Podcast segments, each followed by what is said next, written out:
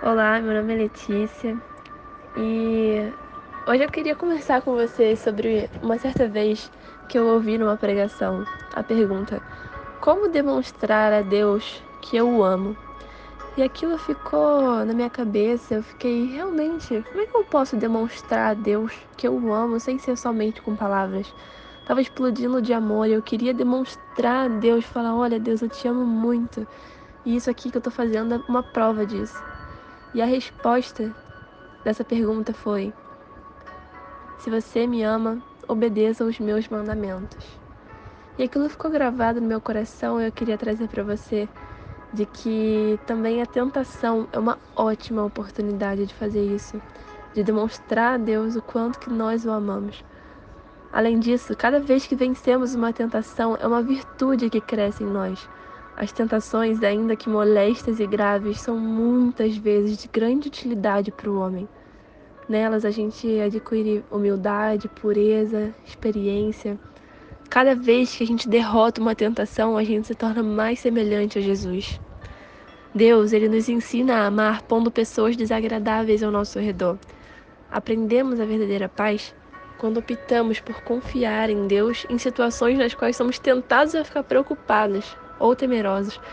E aqui eu queria te chamar a atenção para o significado de confiança. Pesquisando no Google, confiança é a crença de que algo não falhará, de que é bem feito ou forte o suficiente para cumprir a sua função. A gente deve ter essa confiança com Deus, na confiança de que mesmo nas tribulações e tentações, nada falhará, porque tudo está debaixo do controle dele. Deus, da mesma forma, nos cultiva a paciência nas situações que nós fomos forçados a esperar, enfrentando a tentação de nos revoltar. Da mesma forma, a integridade é construída a gente der, quando a gente derrota a tentação da desonestidade, a humildade quando derrotamos a soberba e a resistência toda vez que resistimos à tentação de desistir. Deus, Ele utiliza a situação oposta para nos fazer permitir fazer uma escolha. Você não pode afirmar que é bom se jamais foi tentado a ser mal. Você não pode se dizer fiel se nunca teve a oportunidade de ser infiel. Pensamos que a tentação, ela está ao nosso redor, mas Deus diz que ela começa dentro de nós.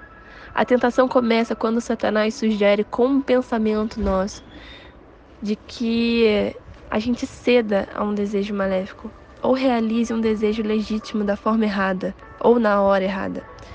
A segunda fase, com certeza, é a dúvida. Satanás tenta fazê-lo duvidar do que Deus disse sobre o pecado. Será que é realmente errado? Será que Deus realmente proibiu fazer isso? Não é possível. A terceira fase é o engano. Satanás é incapaz de falar a verdade e é chamado pai da mentira. Tudo que ele disser será falso ou nada além de uma meia-verdade. O maligno oferece a mentira para substituir o que Deus já disse em sua palavra.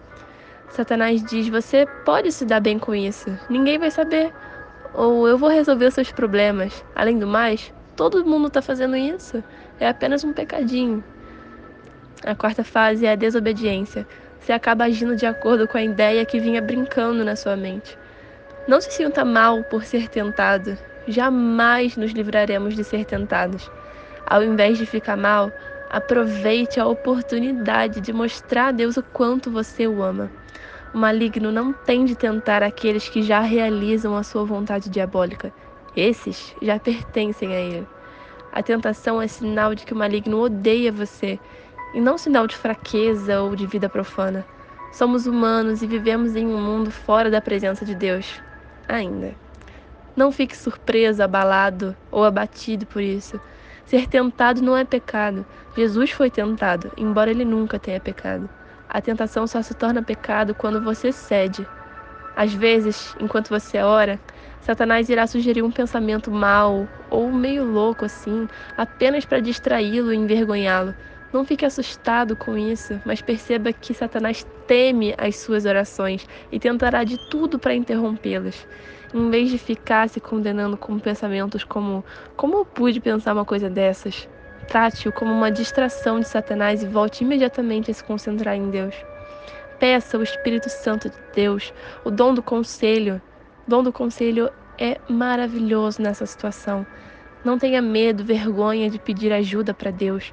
Deus não perde a paciência se você cometer o mesmo pecado várias vezes. Ele continua desejando que você não caia mais nesse pecado, mas Ele te ajuda a levantar para conseguir combater esse mal e vencer esse mal, para que você não volte a cometê-lo.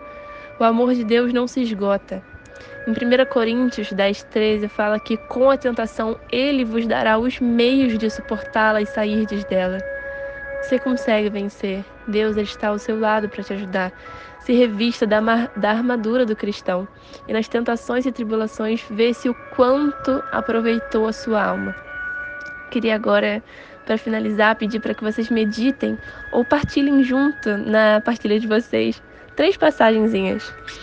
Isaías cinquenta, do quatro ao dez, cujo título, pelo menos da minha Bíblia, está: O servo, certo do triunfo, aceita o sofrimento. A outra é Tiago, primeira, Tiago um, no caso, versículo dois ao dezoito, e Eclesiástico, capítulo dois, versículo um ao onze. Não teve nenhum santo nessa terra que não tenha lutado contra provações ou tentações. E Jesus diz: sede santos, pois eu sou santo. A paz.